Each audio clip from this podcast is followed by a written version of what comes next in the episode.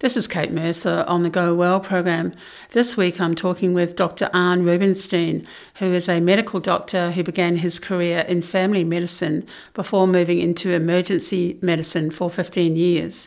It was seeing so many youth in trouble which motivated him to leave and create programs to provide much needed answers and tools to support both young men and women be more happy and motivated about life.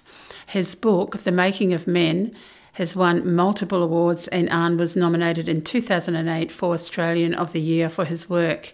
He is now internationally recognised as an expert on childhood development and rites of passage. His programs have been attended by over 200,000 people in more than 20 countries around the world and are also in more than 50 schools around Australia. Good morning, Dr. Arne Rubinstein. Thank you so much for joining us today on the Go Well program. Good morning, Cate. Happy to be here. Let's start, first of all, uh, about you um, before we get into the rites of passage that you've created. Can you just uh, tell us a little bit about how you started or how you got into what you're doing? Because uh, were you actually a, a, doctor to start with, like in clinic? Yeah, I was. My first professional career was as a doctor. I worked as a general practitioner for a number of years, and then I spent 15 years working in emergency medicine and that was actually the introduction into what I do because one of the things I saw was what I called the overrepresentation of teenagers coming into the emergency medicine department, having done often really stupid things that could well have an impact on the rest of their lives. And I realized that what they were actually doing was trying to create their own rites of passage, trying to create their own way of feeling and believing that in their minds they were uh, adults.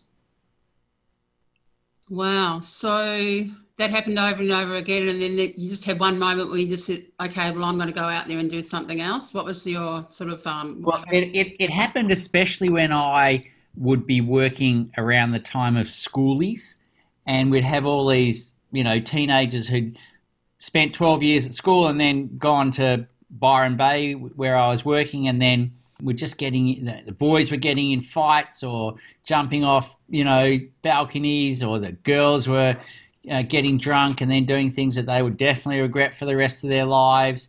And it was like, what's going on here? How could we be doing this differently? And, and around about the same time, I got involved in some men's work, and I just saw that so many of the men that I was attending programs with were dealing with issues in their lives that it actually started when they were teenagers and, and they hadn't created healthy or the proper relationships with their own fathers or they had relationships when they were young and then those relationships had fallen apart. And there'd be no one to guide them there as they transitioned from boys to young men. And I just really saw clearly that if we could do something differently for the boys at that time of their lives, around about 14, 15, when they were becoming young men, that that would actually have an impact on the rest of their lives. And I saw similarly with girls, actually. And so in the early 90s, we started running some programs first for boys, uh, boys and men. Um, and then gradually that work just took over my life, and I stopped working as a doctor and just started running rites of passage programs for boys initially and then girls as well full time. Well, that's interesting because I was actually living in Byron Bay around then as well. And I remember the Uncle Project. And actually, I myself got involved with the Auntie Project in the early days. Is so is the programs like the Uncle Project, did they sort of inform you in the early days on how you were going to create what you have now created? Well, the programs are related because a rite of passage is about recognizing and acknowledging and facilitating a transition of a person from one stage in life to the next. So, you know, my original area of interest was boys becoming young men and then girls becoming young women. The so that's a very important thing that those uh, significant life moments are recognized and acknowledged. And then the Uncle and Auntie project is about mentoring these young mm. men and women. Mm. And I believe that every young man and woman needs people outside of their own family or outside of their own direct parents who can mentor them, who can support them, who can be there for them during those periods in their lives when there's a lot of uncertainty and they have a lot of questions, uh, and when they can really go off the rails if, if things are not managed well. So the Uncle and the Auntie project work in very well with the sorts of programs that we create. Yeah, I remember um, the phrase that we used to do use was "it takes a community to raise a child." Yeah, well, it does, and there is a point where the parents are tearing out their hair mm. and can't actually deal with everything that's going on with their children. And if there's not a community around, then what's going on in households all over the country, and in fact all over the world, is really distressing. You know, kids. If I talk about boys just first of all, boys are just in their rooms playing their, their video games, often violent video games or online or, or whatever they're doing, watching porn, all these different things.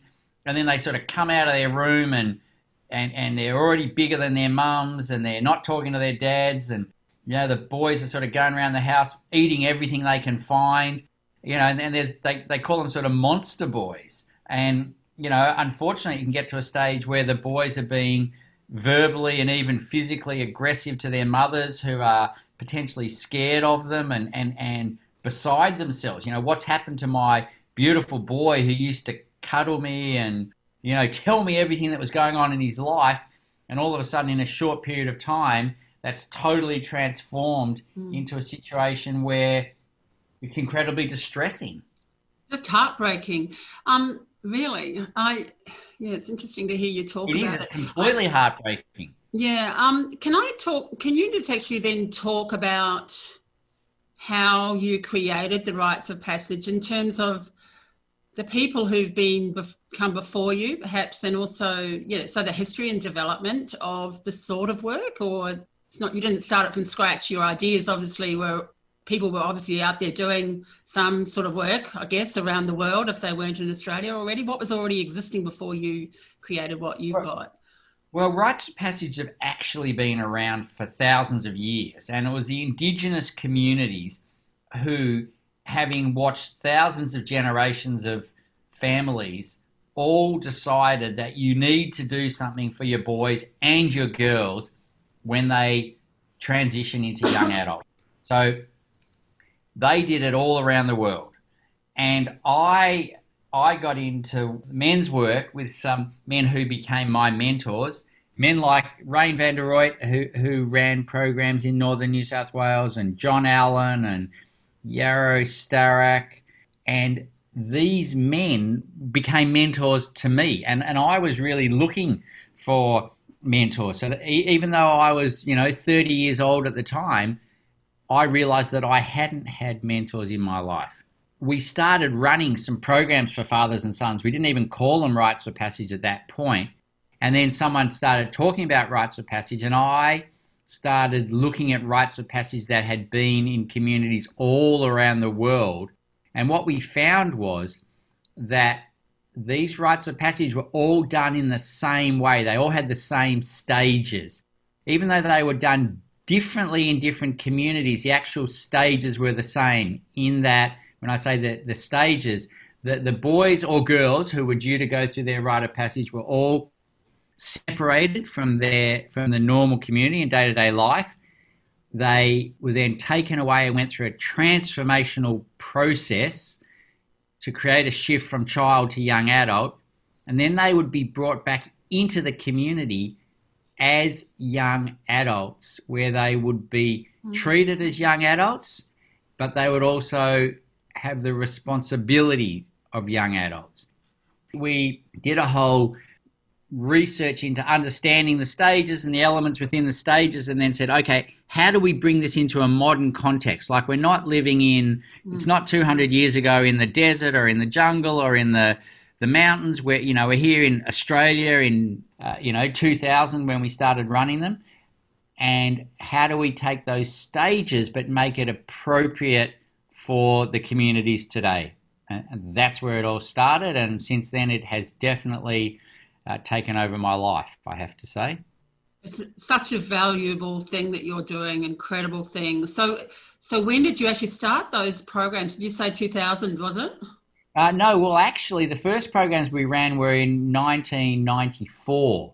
Right. So that's about 25, 26 years ago that we first started wow. running programs.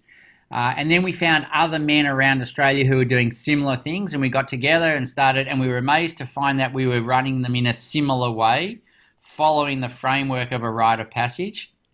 And we kept on learning more and more about rites of passage and learning more and more about how to make them appropriate today. And then it's just grown from there, and we've set them, you know, we've set them up all over Australia and in about 60 schools around the country and 25 other countries around the globe. And, you know, there's a huge interest because people are really recognizing we have our, we have a problem. We have huge uh, issues with mental health around teenagers, risk taking behaviors, family breakdowns, and, and we need to be providing something for our young people so that we support them to become young men and women who are empowered and, and who are going to make a positive difference in the world rather than being angry or withdrawn or depressed or any of the other things that we are tragically so often seeing in our teenagers. I'm actually just thinking now of the process. I remember reading a bit about it uh, when I was up in Byron Bay and you were doing some of that works. I don't know how much of that you can share if it's a secret men's business, but the actual process is there. Um, do the do the boys actually buddy up with their father, or ha- do they have a man with them? How much can you share on that on the actual work yeah. itself? Well, it's actually not secret business, or certainly not secret men's business. I, in fact, want to make it completely public business. Right. And, and there are many ways that it can be done. We often run our programs with fathers and sons, or or, or mothers and daughters, but we can also run programs without the fathers or the parents. There, there is a good reason for having the parents there, in that they both go through a rite of passage. And I have to say, I've now come to believe that life is like a staircase. And, and we, we move up the steps, and each step mm. represents a new stage in life from mm. child to young adult to grown up. Maybe we become a parent, a grandparent. And each of those stages are different from the one before, and each of them should actually be a rite of passage. And that when a mm. child is stepping up to become a young adult, their parents also need to step up and go to the next stage. Mm. Um, and, and, so it's not just the child going through the, to the rite of passage, it's actually, in truth, everyone in the community. And all of us are mm. always either on a step mm. or moving to the next step. That's a fantastic so, description. That's a really good. I really relate to that personally. Actually, you can you yeah. can really apply. I apply that to my own life in terms of uh, just uh, keeping on realizing your own potential. You know, you're just going, keeping up, keeping, you keep going up. Yeah, and look, I don't know how old you are, Cate, but I'm 56. So my rite of passage now is moving in towards elderhood. Mm. You know, I don't consider myself an elder yet, mm. but at some stage I possibly will be, and that is a, you know, that is a shift, mm. and it's a shift in my fundamental way of seeing the world and thinking. As the way a child sees the world is different from how a young adult sees the world, and how a young adult sees the world mm. is different to how a parent sees the mm. world, yeah. which is different to how a grandparent and how a true elder sees the world mm. and their role in the world. Mm. And so the elements that are always common to rites of passage, which are not secret business, is the sharing of stories. Mm. So when we can get, for example, when we get, you know, teenagers with eh, with people who are older, whether it's their parents or other elders, and we share stories. So we don't tell them how to live their lives. We share our stories. And when the when the you know, if I'm talking about a father and son program or a mother daughter program, when the when the the, the teenagers get to hear the stories of either their parents or other parents or, or elders that's where they learn. So we'll get the, the adults talking about what it was like for them when they were the age of their children and what was their relationship like with their own parents mm. and what were their successes and failures and you know what were the big things that impacted on their lives.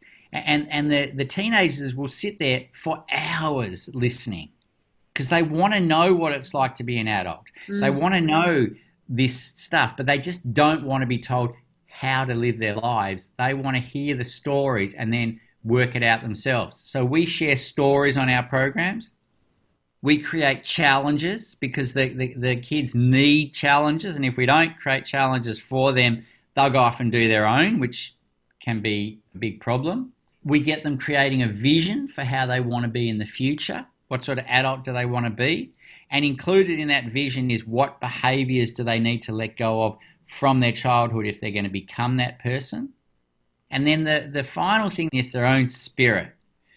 And so we spend time recognizing and naming the gifts that we see in each of the young people and the and the genius and the talent that we see they have.